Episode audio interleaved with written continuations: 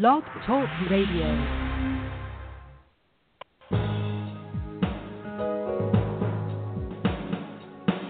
Welcome to The Neil Garfield Show, a presentation sponsored by www.livinglies.wordpress.com, GTC Honored, and The Garfield Firm, serving all 50 states with news and analysis of the latest bank scams against borrowers, homeowners, consumers, and investors, and providing legal representation throughout Florida. This program is for general information only. It is not a solicitation for services or legal representation and should never be used as a substitute for advice from a licensed professional. And now, here's world-renowned financial expert, attorney, and blogger, Neil Garfield.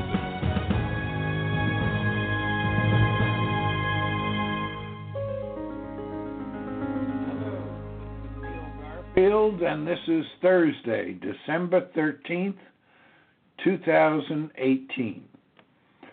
Tonight we continue talking about what to look for and where the banks cannot hide. Tonight we talk about the reality of the fake securitization scheme and what it means to homeowners who are presenting a defense narrative in opposition to foreclosures. What I'm saying here and on my blog, livinglies.wordpress.com, is factually correct and founded on basic black letter law. I've confirmed it in a variety of different ways with, let's just say, very knowledgeable sources. But just because I say it doesn't mean the judges will follow it, even if they're required to do so by law. Judges have their own mind. And if the judge sees a result coming that he or she doesn't like, then they start ruling on other things that makes their view inevitable as the outcome. So here's the story and the analysis. And this is frankly the story of how I have won many cases, both directly as lead counsel and indirectly as second counsel or as consultant or expert witness on the securitization of debt. It all starts with a process that has been done for centuries in the financial markets called selling forward, which is a lot like selling short. Let me emphasize that what I'm talking about here occurred only in the very largest investment banks, or in their chain, I should say. They permitted it, initiated by a Goldman Sachs plan that would and did bleed the world dry of almost all money. Smaller investment banks, even if they were very large and prestigious, may not have engaged in this behavior very much. And so they were at risk. That's why Lehman and Bear Stearns went down. Those of you who are or were investors may know that when you sell short on a stock or other asset, you're selling what you don't have. This is allowed on Wall Street. It's part of trading. It's not illegal. Selling forward also means that you're selling some asset, but it's not a common stock or bond recognized as a regulated utility, and it does the same thing. You're selling what you don't have.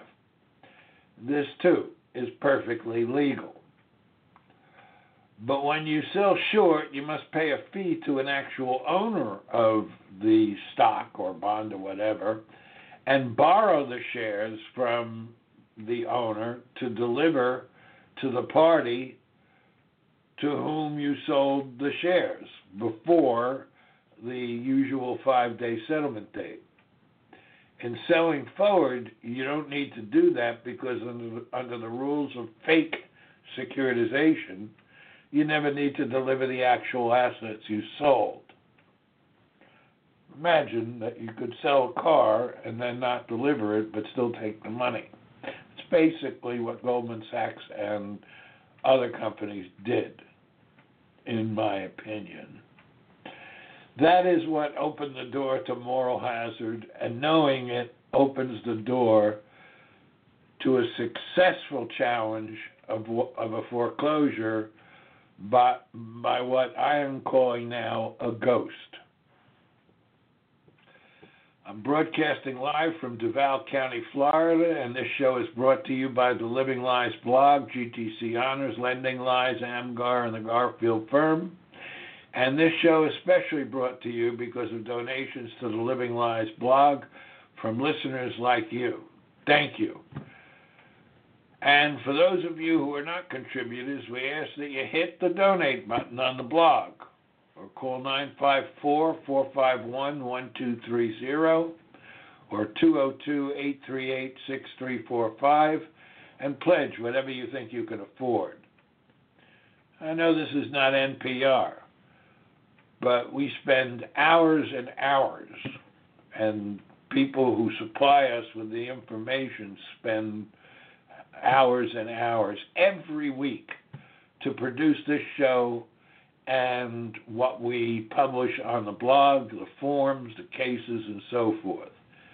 If our work has value for you, if our work on the blog and our radio shows, which occurs without payment from anyone, if that has value to you, then please chip in. Make a contribution to help us continue helping you and all consumers.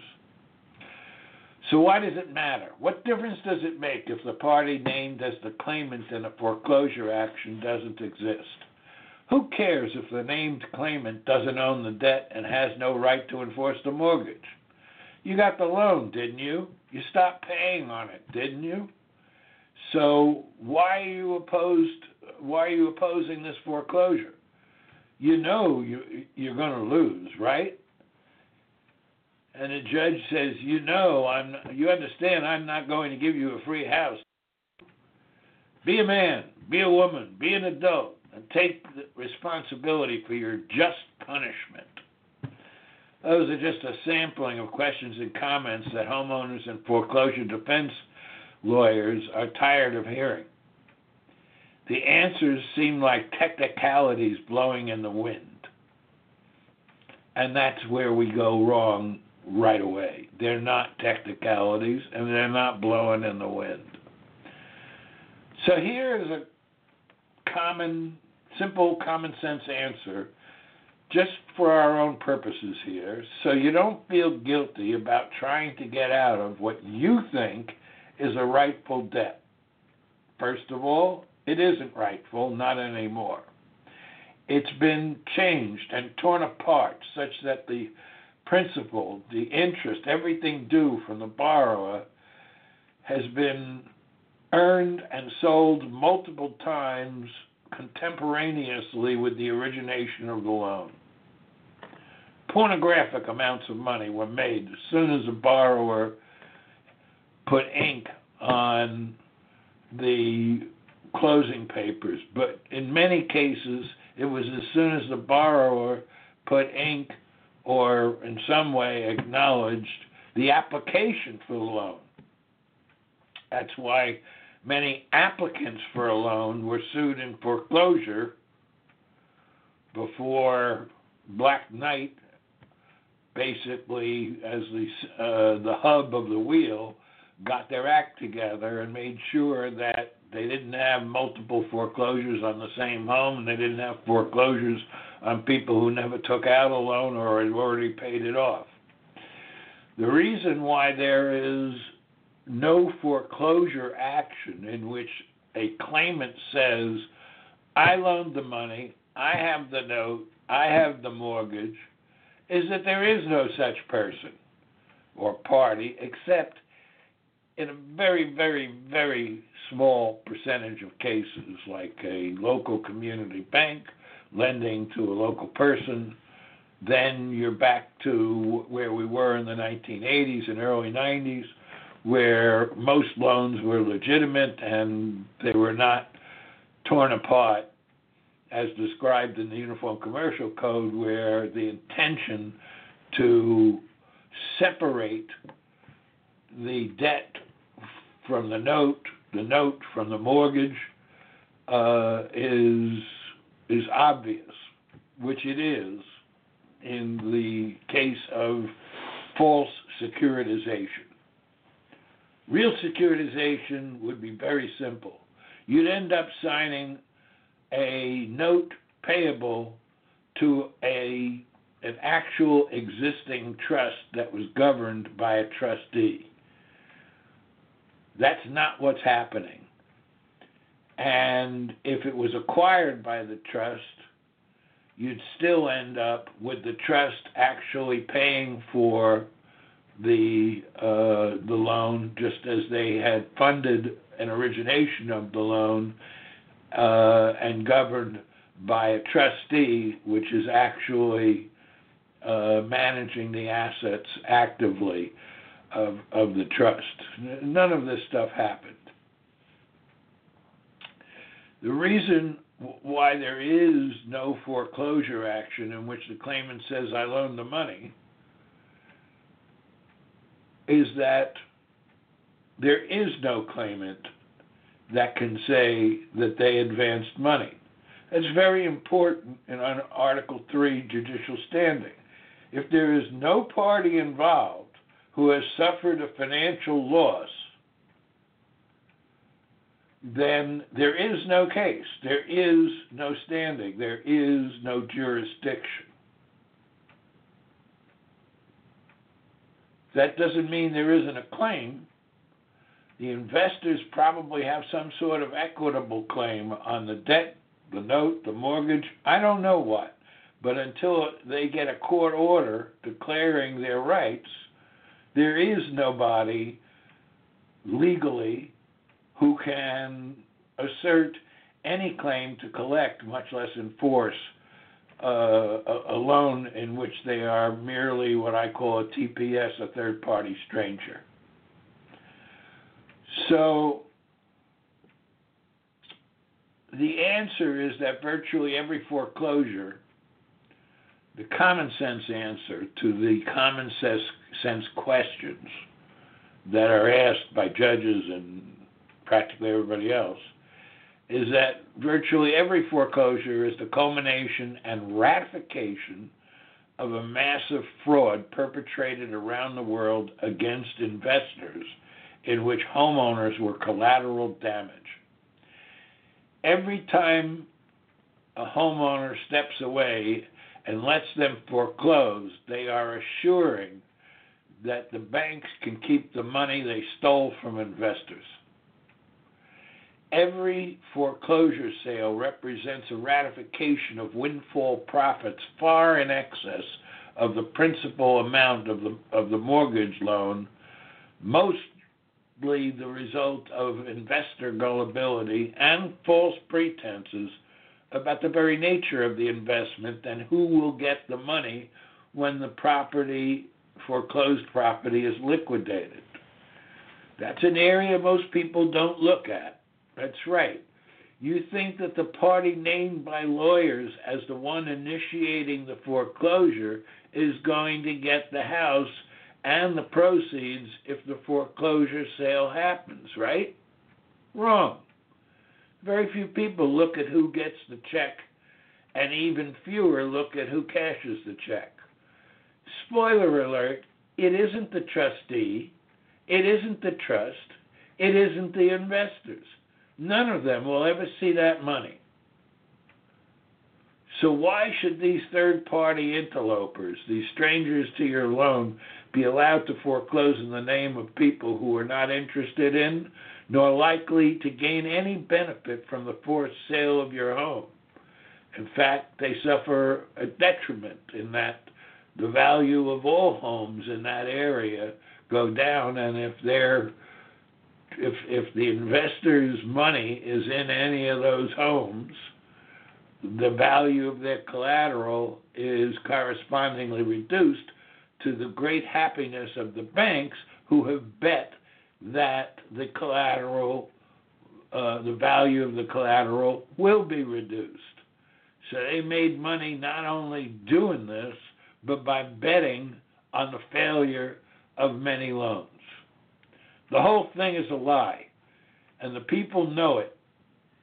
even if they don't understand the specifics. That is why there is so much unrest in the world and why so few people trust the rule of law and our democratic institutions.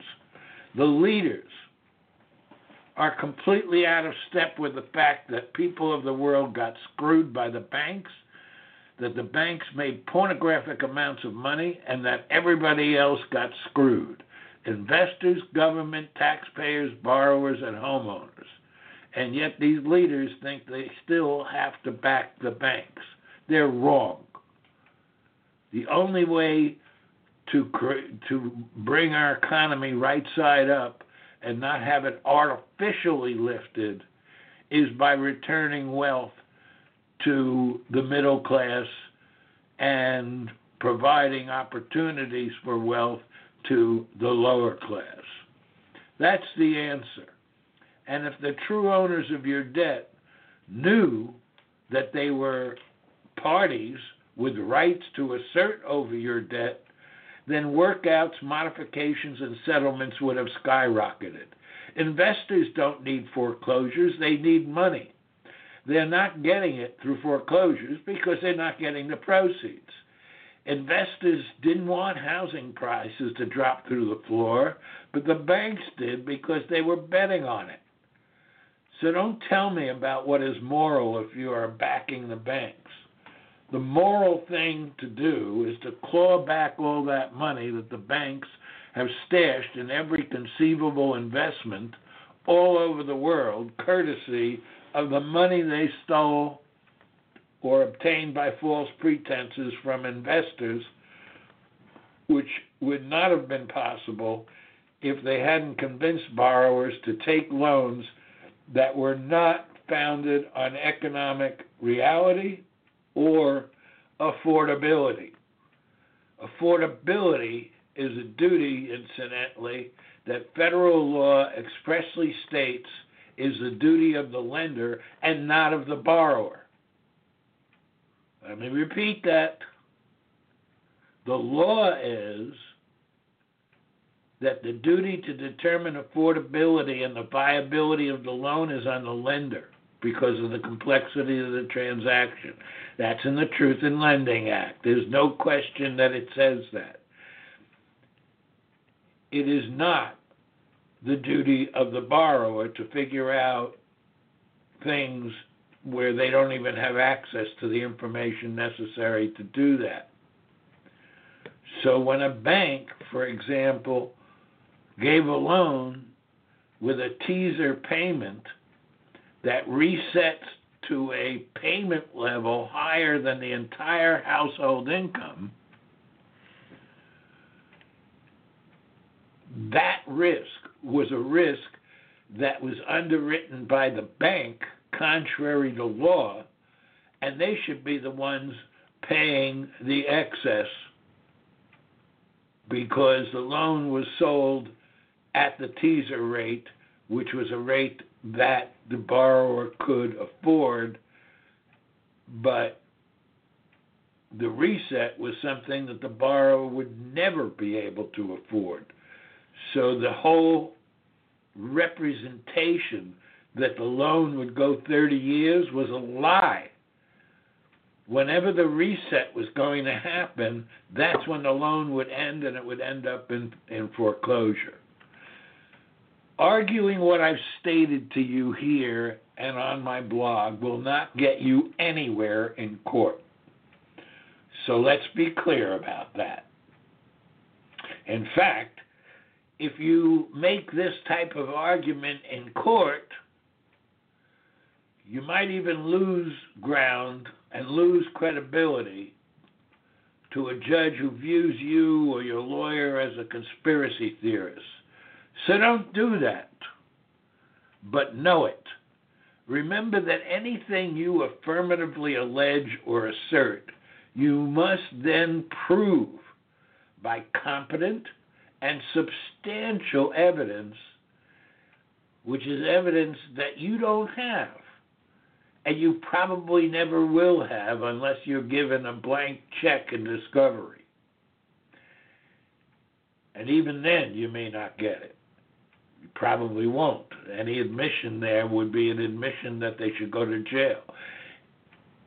Any reference to newspaper articles or blogs or radio shows, especially if they're opinion pieces, will dig your hole only deeper. That's not evidence. It's not competent evidence. Unless the court specifically qualifies a specific person as an expert, hears their opinion, and then gives weight to that opinion. They are not required to give any weight to the opinion. So what then?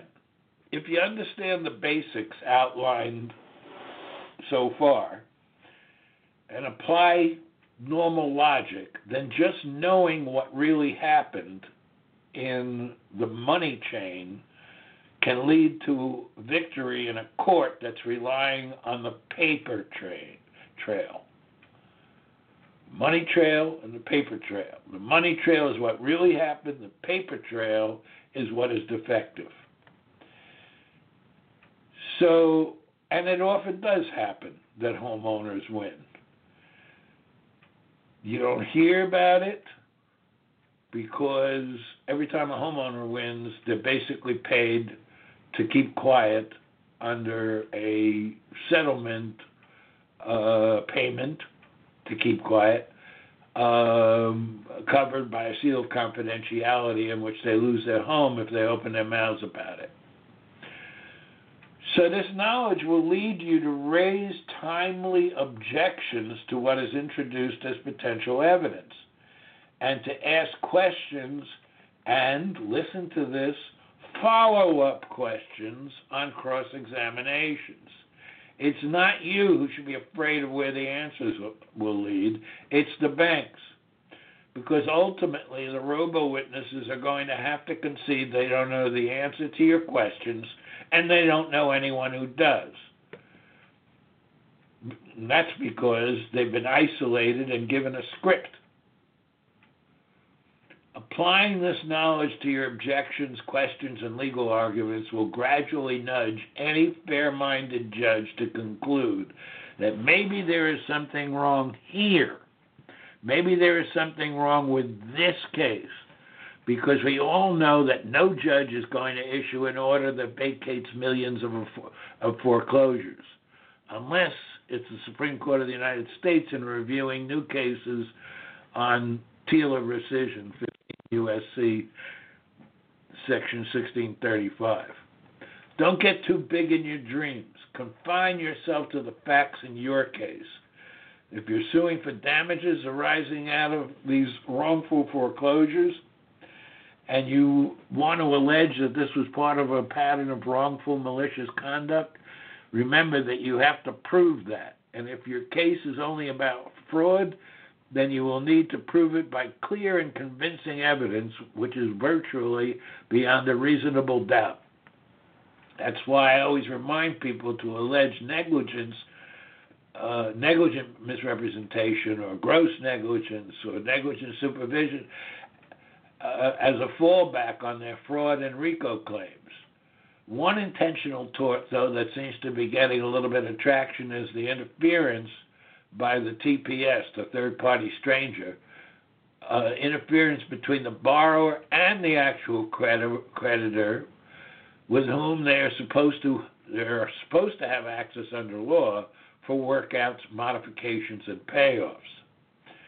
For regular readers of this of the blog, you know that I have continually distinguished between the money trail and the paper trail.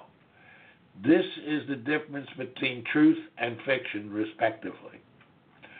We know that there is no evidence that could support the assertion or even the implication that the originator loaned a penny if it was a thinly capitalized broker or quote, originator, in other words, a company operating for fee rather than to earn a profit by way of the interest.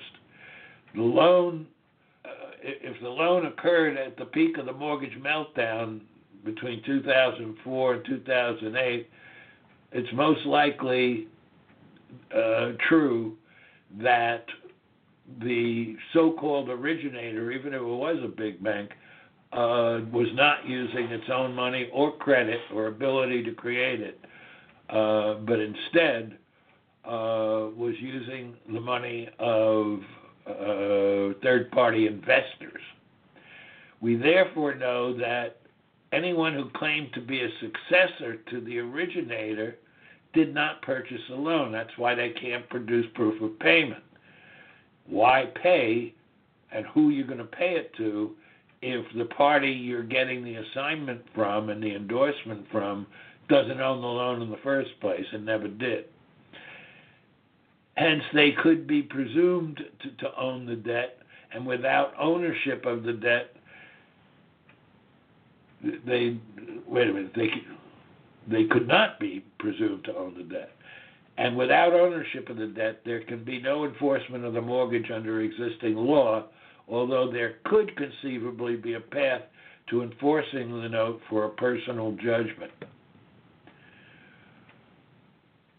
So tactically, this suggests that you vigorously pursue a discovery strategy and trial strategy that shows that the lawyers for whoever was named as having initiated the foreclosure did so knowing that the named claimant or entity either did not exist at all, which is very often the case, or did not own the debt. This is easier than you think. By drilling down to the finer points of your defense narrative, you can accomplish a lot, but it takes thought and preparation of discovery, preparation of trial objections, and preparation of cross-examination. And also remember that you're fighting a battle that can be and often is won against the banks. You hear in the news about all the numbers of foreclosures that went through, and the statistics are staggering. What you don't hear is the percentage of people who did hotly contest the foreclosures. That's when you start hearing about foreclosures that are taking 8 to 10 years, and they're still not finished because the claimant doesn't exist. The claimant doesn't own the debt. The claimant has no interest in the proceeds of a foreclosure sale. And sometimes this can be worked to your advantage even after the sale.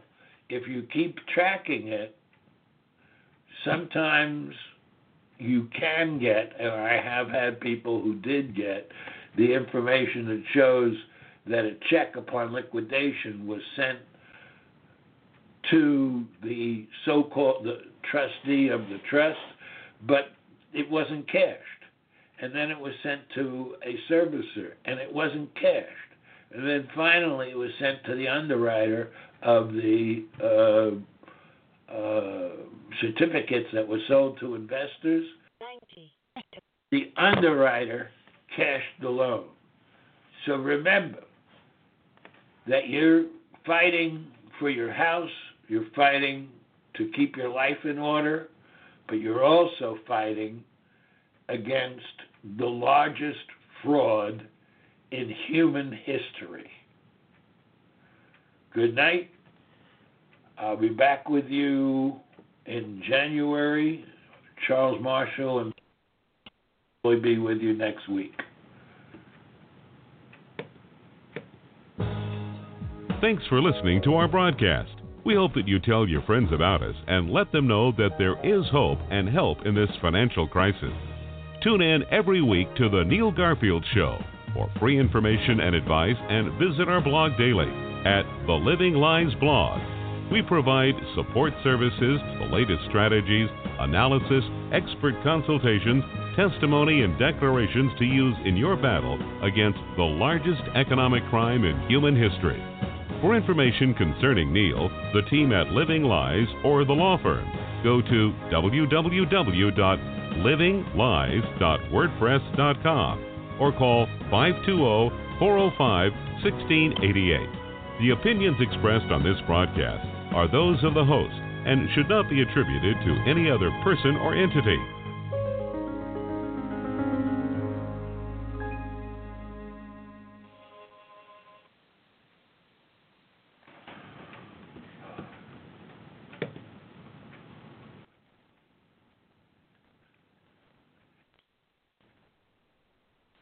Luckyland Casino asking people, what's the weirdest place you've gotten lucky? Lucky? In line at the deli, I guess? Aha, in my dentist's office.